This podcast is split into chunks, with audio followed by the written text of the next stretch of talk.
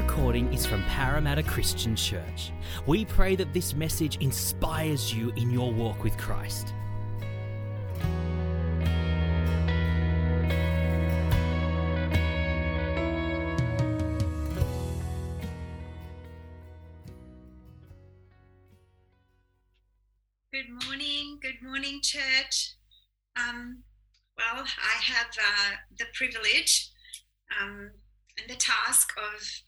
Sharing some thoughts from God's Word today. And uh, it's already been a very full and exciting and wonderful morning. Um, but I believe that Holy Spirit has more to teach us and more to um, bring into our hearts this morning. So, um, just in a moment, we're going to read God's word and we're going to um, keep looking at some really important uh, scriptures. Um, but before we do that, let's just invite Holy Spirit to really still our hearts this morning. Father, we thank you. Thank you that you are God. Uh, and, and we exalt your name. We, we worship you. And Holy Spirit, we ask that you would help us. Help us to listen to what you have to say to us this morning um, and that we would be able to still our hearts um, and hear what you're saying. Lead us into the truth of your word this morning. And um, I particularly ask for your help uh, to help me be faithful in how I communicate your word. In Jesus' mighty name we ask, amen. So, um, as you're joining us, um, you're welcome to week three of uh, our vision series for the 2021 22 ministry year. We're, we're looking at the overarching big theme of standing firm, being firm in the Lord through his power and might, being steadfast in our faith despite the oppositions and sending our roots deep into Jesus Christ, that the thought of being disconnected from him would be just inconceivable that is our heart and our prayer for our church um, in this coming 12 months. And so I just want to ask you to take a moment um, to think about um, what, it, what is it that you enjoy about a story or a book or a movie or any kind of narrative when you're going to choose a movie or a book or whatever like what is the things that really uh, you look for uh, as part of, oh, I really enjoy this, or I, I really think this is good. Just give you a couple of seconds to think about that. Personally, for me, um, I like movies with happy endings. That's a must, right? And uh, there's got to be just a little smidgen of violence, and the only time that happens is when you're getting rid of the villain, the bad guy and it's got to be great locations, beautiful costumes, and lots of humor. Now, some of you who are listening will go, Oh, I'd be happy to join Dash on the couch for a movie. And others of you are probably raising your eyebrows, going, Please don't ever invite me to watch a movie with you. Um, that's okay, I won't. But if you look at our passage today, I'm excited because it's kind of got the makings um, for a great plot, uh, potential for fantastic costumes, plenty of drama, and definitely a happy ending. In fact, the best part of it is that it's based on real life. There are many versions of this script that are being produced that are producing amazing reels of film all over the world, all at the same time, and especially here at PCC, in your life and in my life. And so come with me to 1 Peter um, chapter 5, and we're going to be reading from verse 6 to 11. Humble yourselves, therefore, under God's mighty hand, that he may lift you up in due time. Cast all your anxiety on him because he cares for you. Be alert and of sober mind. Your enemy, the devil, prowls around like a roaring lion looking for someone to devour. Resist him, standing firm in the faith, because you know that the family of believers throughout the world is undergoing the same kind of sufferings. And the God of all grace, who called you to his eternal glory in Christ after you have suffered a little while, will himself restore you, make you strong, firm, and steadfast. To him be the power forever and ever. Amen. So, um, I just want us, just for the sake of illustration, um, I've picked our narrative to be a movie, right? So we're going to have a movie. Uh, imagine your life as a movie, and each of our lives is a narrative that's um, been written by an awesome scriptwriter called God. God, the ruler of heaven and earth. And he's already written the script against the timeline of history. And in every good script, we know that there's got to be a plot or a setting or a background.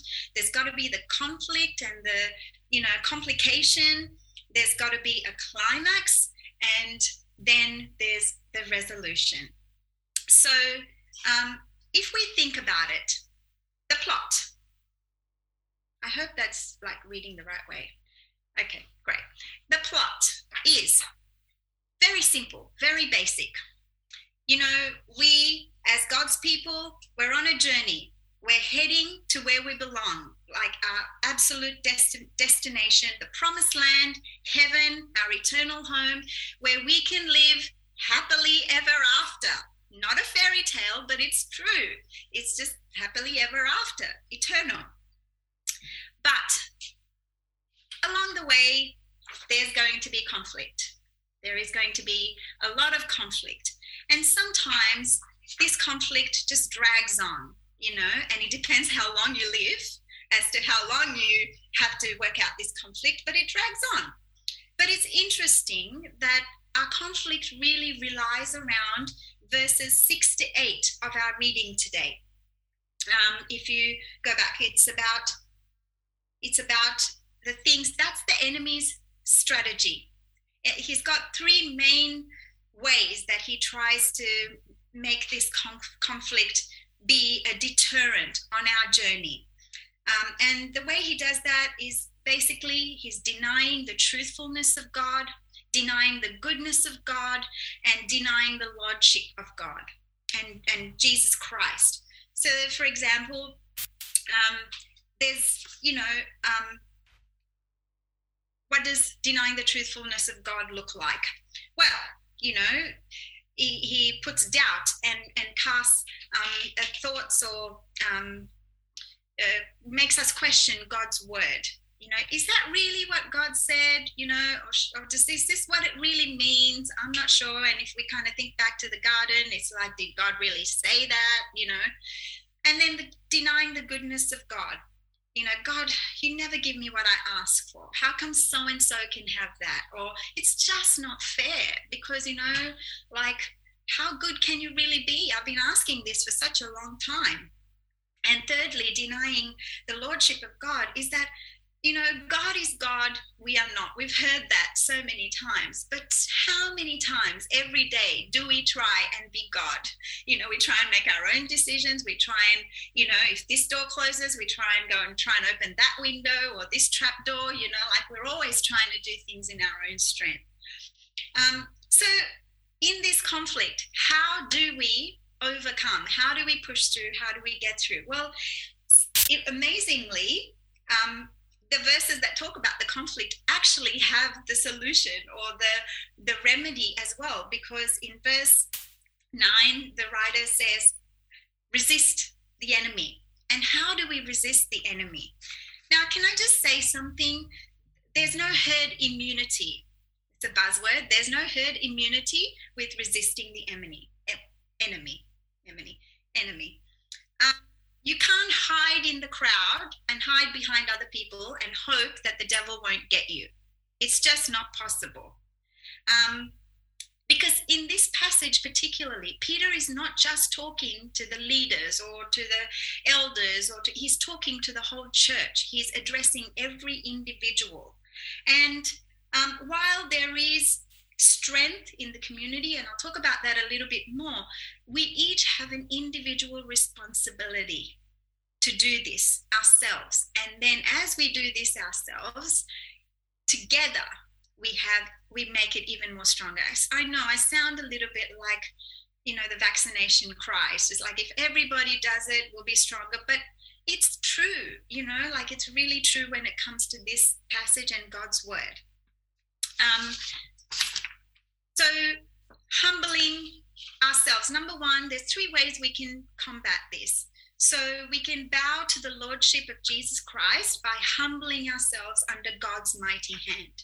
This means that we allow God to be in complete control right? It doesn't mean we become a zombie or a robot, but it does mean that every decision we make, everything that we want to do, we make with God's word in mind. We we don't allow our preferences to dictate what it is that we're going to do. It's about what God wants and it's about what he says. And the interesting thing is I can't do this for you. Like I can't humble you under God's mighty hand. I can try, but it's not going to work. You have to do it. You have to allow the Holy Spirit to, to show you through His eyes the things that are in your heart, the things I, I have to do the same. I, I can't let my family do that for me. I can't let my parents do that for me. I can't let my friends do that for me. I have to do it for myself. I have to go, do I really trust God? To be able to humble myself before Him and allow Him to lead me and guide me. And the second way that we can resist the enemy is by trusting in the goodness of God. And that's said in verse 7, where uh, Peter says, Cast all your cares on Him, your anxieties, because He cares for you, right? And so I've got to trust that, I've got to trust in that, that when I cast my cares on Him, then uh, he will take care of me.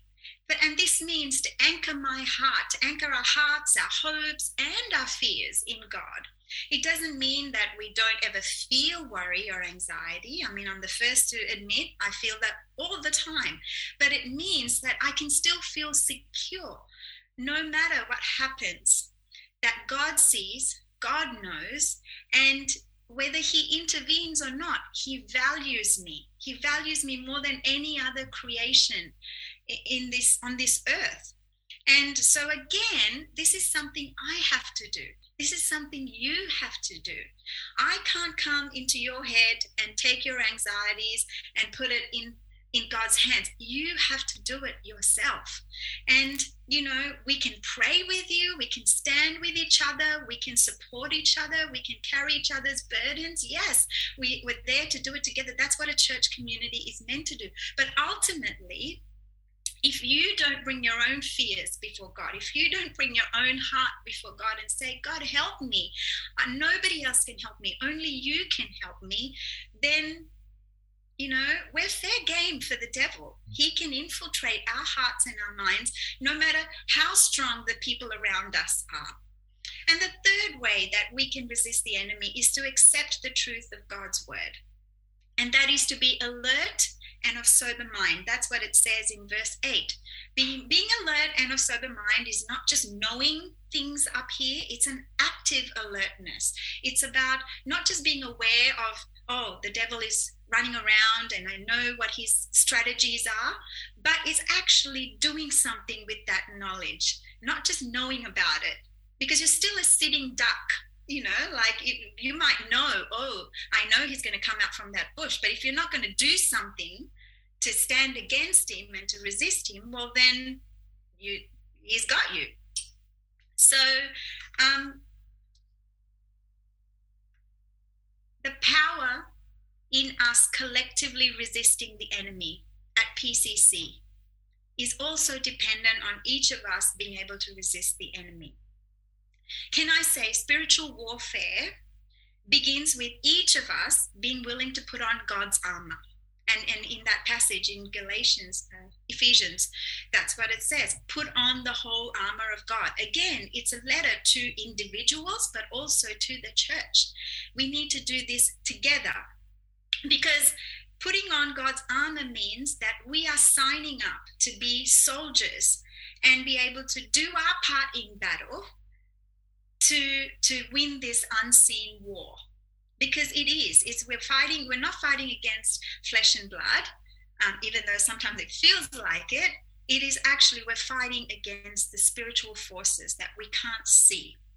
And so we're living in a time, particularly as we've listened to communion and as we've listened to Nathan so beautifully explain what God's done for us and what Jesus, our champion, our commander in chief, has done for us. He's gone ahead, right? He's gone ahead, he's disarmed the powers of the enemy for us, but we still have to push through and follow him in that fight and follow him uh, to in that victory. The victory is ours already because jesus has won it. We can't do anything more and we'll talk a bit more about it later but but in this moment we still need to fight. We can't just stand there and and do nothing he calls us to be active he calls us to be uh, be vigilant so let's recap we're on our way to a glorious destination, right? And that's where God is, and that's where we want to be. The enemy of our soul, the, the, the one and only villain of this whole world, is trying to stop us from getting to our destination. But Jesus Christ, our Lord and Savior, has overcome this enemy and has given us the strategies and commanded us to stay focused and to keep advancing for His kingdom and so we need to do that as individuals, but also as a collective army. So now we've talked about the plot, we've talked about the conflict. So now we come to the climax. The climax. Now, this is the part usually in a movie where, you know, everybody's kind of worked out what their thing is and, and the superheroes kind of worked out what their powers is and they know the strategy of the enemy. But this is the battle. Like this is like where it's happening. And you know things might look a bit oh is it gonna we don't know. But this is where we come to. The climax in our conflict is that we know we've won the war because of jesus right we know this to be true and we're destined to get to where we're going. There's no doubt about that. But we need that confidence. What we need that confidence to keep fighting. We need that confidence to persevere. We need that confidence to keep going so that discouragement doesn't come and pull us down.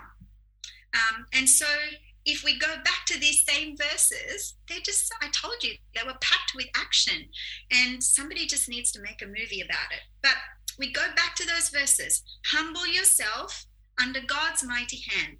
And the first reason we know that we will win is because it says, God, He may lift you up in due time. So when we resist the enemy and bow to the lordship of Christ, then he will lift us in good time. We wait for God. We wait for God to do his work. Now, if we look at um, James chapter 5, and I've said verse 7 to 9, but actually it's verse 7 to 11. Um, I didn't do a good job in getting that information out to the prop people. Um, but as we read that, let me quickly read it to you. Be patient then, brothers and sisters, until the Lord's coming. See how the farmer waits for the land to yield its valuable crop, patiently waiting for the autumn and spring, spring rains. You too be patient, stand firm, because the Lord's coming is near. And then we jump down to verse 10. Brothers and sisters, as an example of patience in the face of suffering, take the prophets who spoke the name of the Lord. Um, as you know, we count as blessed those who have persevered. You have heard of Job's perseverance. You have seen what the Lord finally brought about. The Lord is full of compassion and mercy.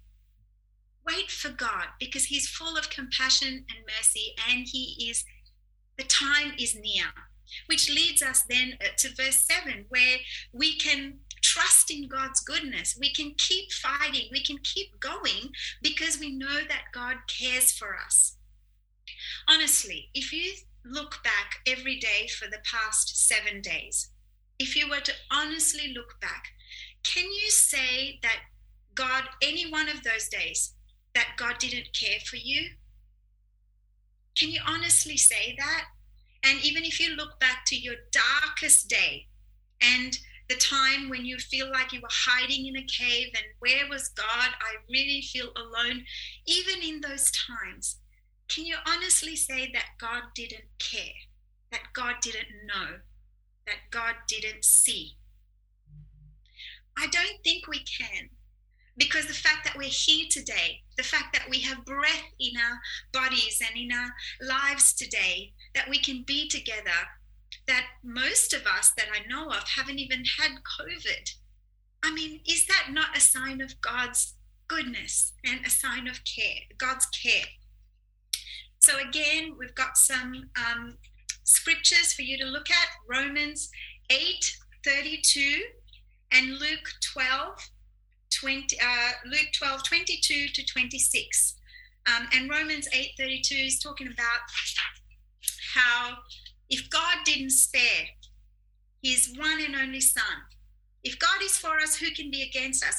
He who did not spare his own Son, but gave him up for us all, how will he not also, along with Jesus, graciously give us all things? I mean, what can, what can you say to that? And this is my favorite, one of my favorite passages, Luke 12, 22 Therefore, I tell you, do not worry about your life, what you will eat, or about your body, what you will wear. For life is more than food, and the body more than clothes. Consider the ravens. They do not sow or reap, they have no storeroom or barn, yet God feeds them. And how much more valuable you are than birds. Who of you, by worrying, can add a single hour to your life? I've tried it. I can't. Honestly, it doesn't work since you cannot do this very little thing in God's eyes, why do you worry about the rest? So we can keep going, we can persevere because we know we are confident of God's care for us. Here's another reason why we can keep going. In verse 9 of our chapter in um, 1 Peter 5, it says, Resist him, um, resist him, standing firm in the faith because you know that the family of believers all throughout the world is undergoing the same kind of suffering. Do you know now more than ever? We know that we're not alone. We're not alone. We're in a global crisis in these times. The whole world, literally, uh, and the global church is experiencing isolation, restrictions, sickness, death, loss of financial and material things, doubts, increased persecution and discrimination. So we're not alone in our in our conflict in the in the climax of our conflict. We are not alone. And as much as none of us welcome this as much as none of us enjoy it there is a point to our suffering. Please don't hate me for saying that but there is a point it gives us an opportunity to trust God more, but also it gives us an opportunity to see what's in our hearts. You know, like we'd come back to that place, you know, in our suffering and our hardships and our pain.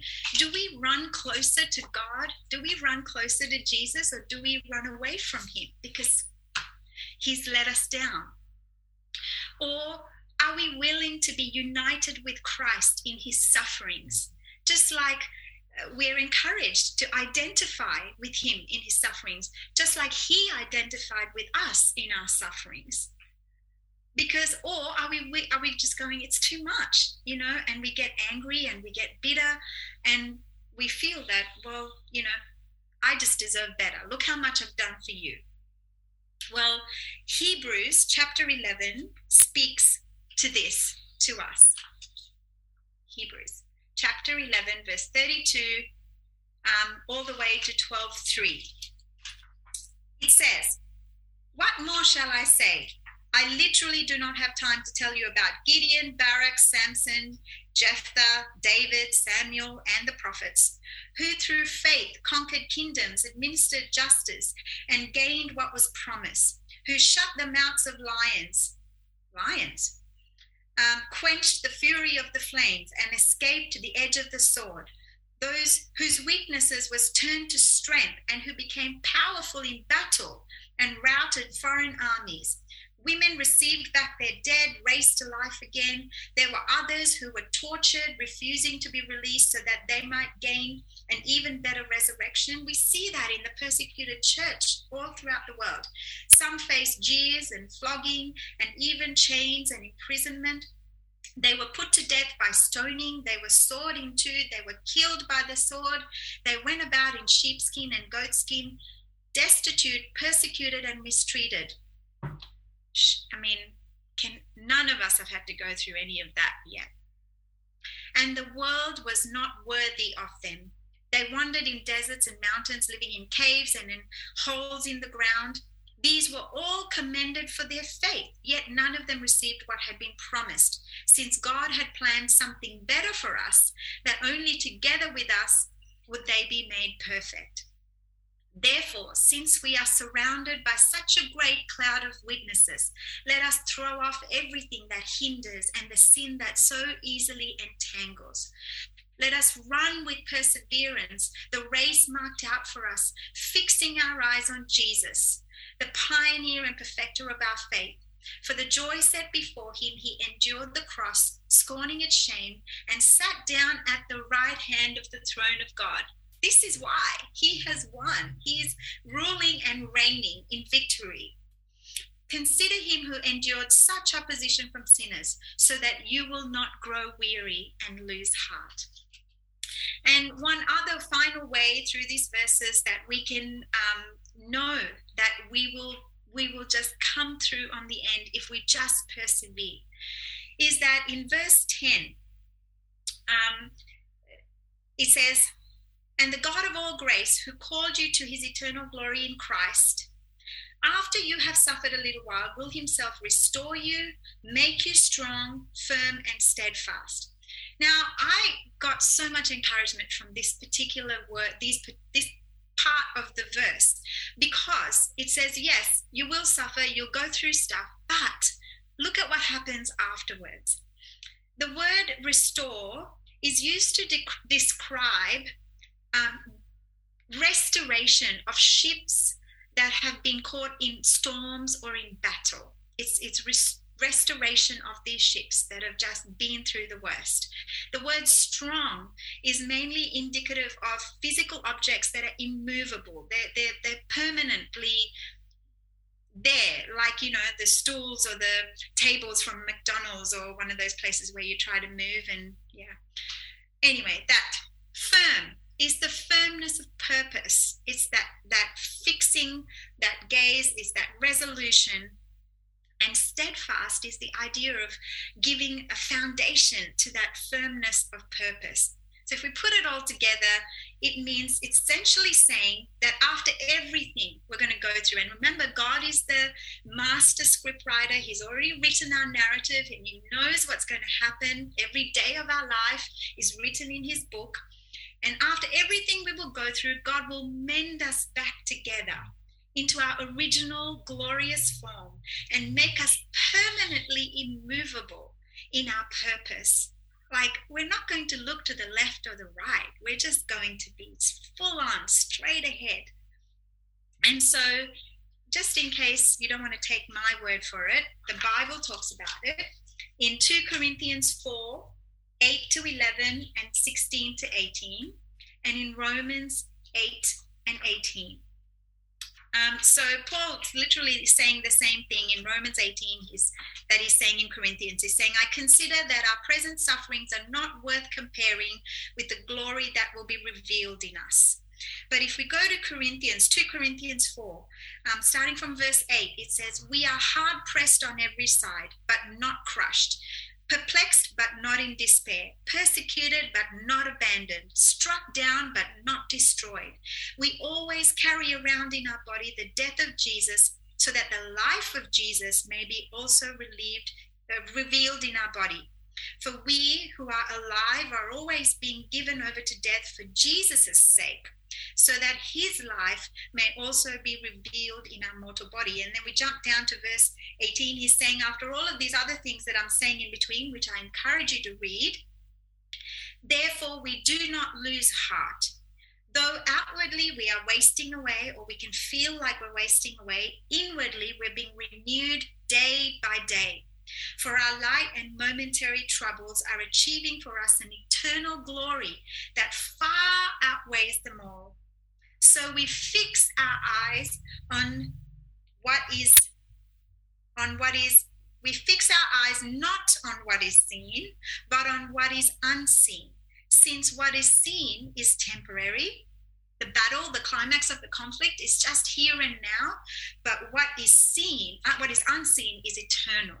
But we have that hope in our hearts that that's where we're heading.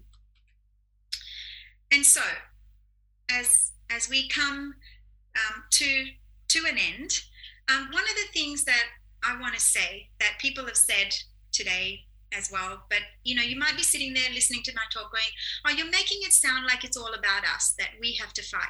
Well, no. We, we know that Jesus is the one who's got the victory. We know that Jesus is the one who has gone ahead of us, but he's asking us to do certain things so that we can follow him and stand firm and be immovable in the purpose that he's called us to. So, for a movie to be great and memorable, it needs to have a great soundtrack. Whether it's just one song, there's one particular song that I like from certain movies that I love. Um, but if you think about it, if there's no sound, it's a silent movie, which is boring because you can't hear what they're saying or whatever. And there's just one kind of music, but the, the speaking, the silence, the music, the score, all of that is what enhances that experience and holds it together. It's a thread that makes that experience great. And I want to say, when we go back to verse 10 of 1 Peter 5, there's a key phrase that says, And the God of all grace, who called you to his eternal glory in Christ. That is the soundtrack. That is the score. That is the thing that holds everything together. Our standing firm, our steadfastness, our fighting, our battle, all of that is in vain if it wasn't for God's grace. It's God's grace that enables us to even do those things. But it's His grace, the God of all grace. So, the grace that He's given us in the death and the resurrection of Jesus Christ, which is ultimate, it is the, the most inconceivable but biggest graces of all, but it's also the grace He gives us in the everyday. His word, this community of faith, uh, praying for each other, the, the weapons that He's given us, which are not flesh and blood, hand combat things. They're spiritual to the pulling down of strongholds. It's all of those things that God's given us the ability to do. And they're the things that will help us stand firm. And I'd like us, if you if you can, to go to James chapter 4 and go from verse 6 to 10. And you might go, hold on, this looks very familiar because it's almost an exact word for word writing that Paul is talking about, that James is saying to, to, to the churches as well. And I'd love you to read it because it is, you know, we could say it's plagiarism. But the key thing that's interesting in verse 6 is it says, But he gives us more grace. As if the grace that we got in Jesus Christ wasn't enough, he gives us more grace. And that grace is to be able to resist the enemy. His word, the, the, the confirmation that he cares for us, his goodness for us, his truthfulness, his, his kindness, his mercy, his faithfulness, all of these things. And the amazing thing is, we experience them as individuals as well as together. You know, it's not that we just have to do the hard work and fight so that we can all survive together. It's like God individually gives us all of those things in Jesus Christ. And he gives it to all of us collectively as well. And so, the thing that I want to point your attention to is verse 8, which stands out as a gem. That's the only thing that kind of says, okay, James, you didn't fully copy Peter here, is that it says in verse 8,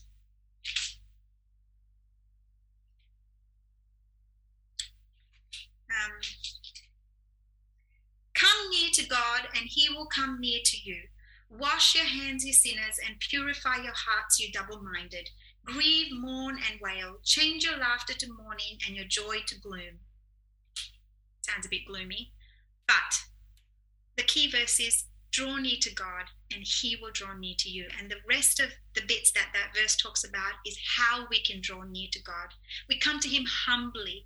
We come to him knowing that we can't do anything. But when we reach out to him, he will always reach back out to us. And like although like angel and nathan have already said today that while we were still his enemies while we were fighting against him not even for him and with him he reached out to us. He gave us grace. He extended a hand of friendship. And so how much more when we are on his side? Um, so here we are. We're at the end of the movie now but not really. Because unlike normal movies, the movies about our lives and about this world is not over yet. The credits have not started rolling yet. But there is a resolution. There is a definite resolution and a conclusion that's coming. It's promised and it's coming. And, you know, there's two ways that our narratives, our individual narratives, and the narratives of the whole world come to an end. One is through death, and the other is through the return of Jesus Christ back to earth. Now, none of us know when that's going to be. We don't know when we're going to die, really. Like, we might know we have a few weeks to live, but we don't really know the exact time. And then we don't know when, when Jesus will come back again. So the credits haven't started rolling yet. But we know that we have a happy ending that's coming up in front of us. And we know that if we keep standing firm in the Lord through His power and His might, and we stay steadfast in the faith, despite the oppositions, and we can do this through Holy Spirit, whom God has given us to teach us, to lead us to truth, to empower us, to stand with us, to fight with us and we keep sending our roots to Jesus Christ, deep into Jesus Christ, that the thought of being disconnected to Him will be inconceivable.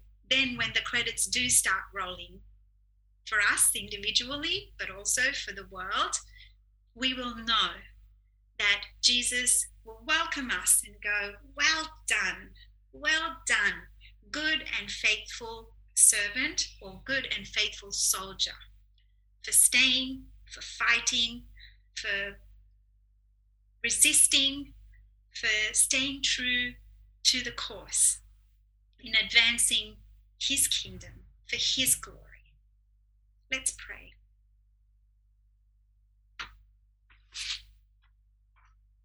Father, we thank you for your word. I've spoken a lot and quite fast. But Holy Spirit, I pray that you would linger in people's hearts today, tomorrow, the rest of this week.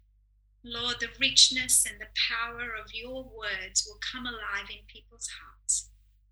That you will encourage your people. You would help us to stand firm, knowing that the battle is the Lord's. And you've called us to be worshipful, to bow down to your authority, and Lord, to keep firm and steadfast and to persevere. And so we ask that you would help us to do this by your Holy Spirit. We ask this in Jesus' mighty name. Amen. Thank you for listening to the Parramatta Christian Church podcast. To hear other sermons or to find out more about our church, please visit our website at pcc.org.au.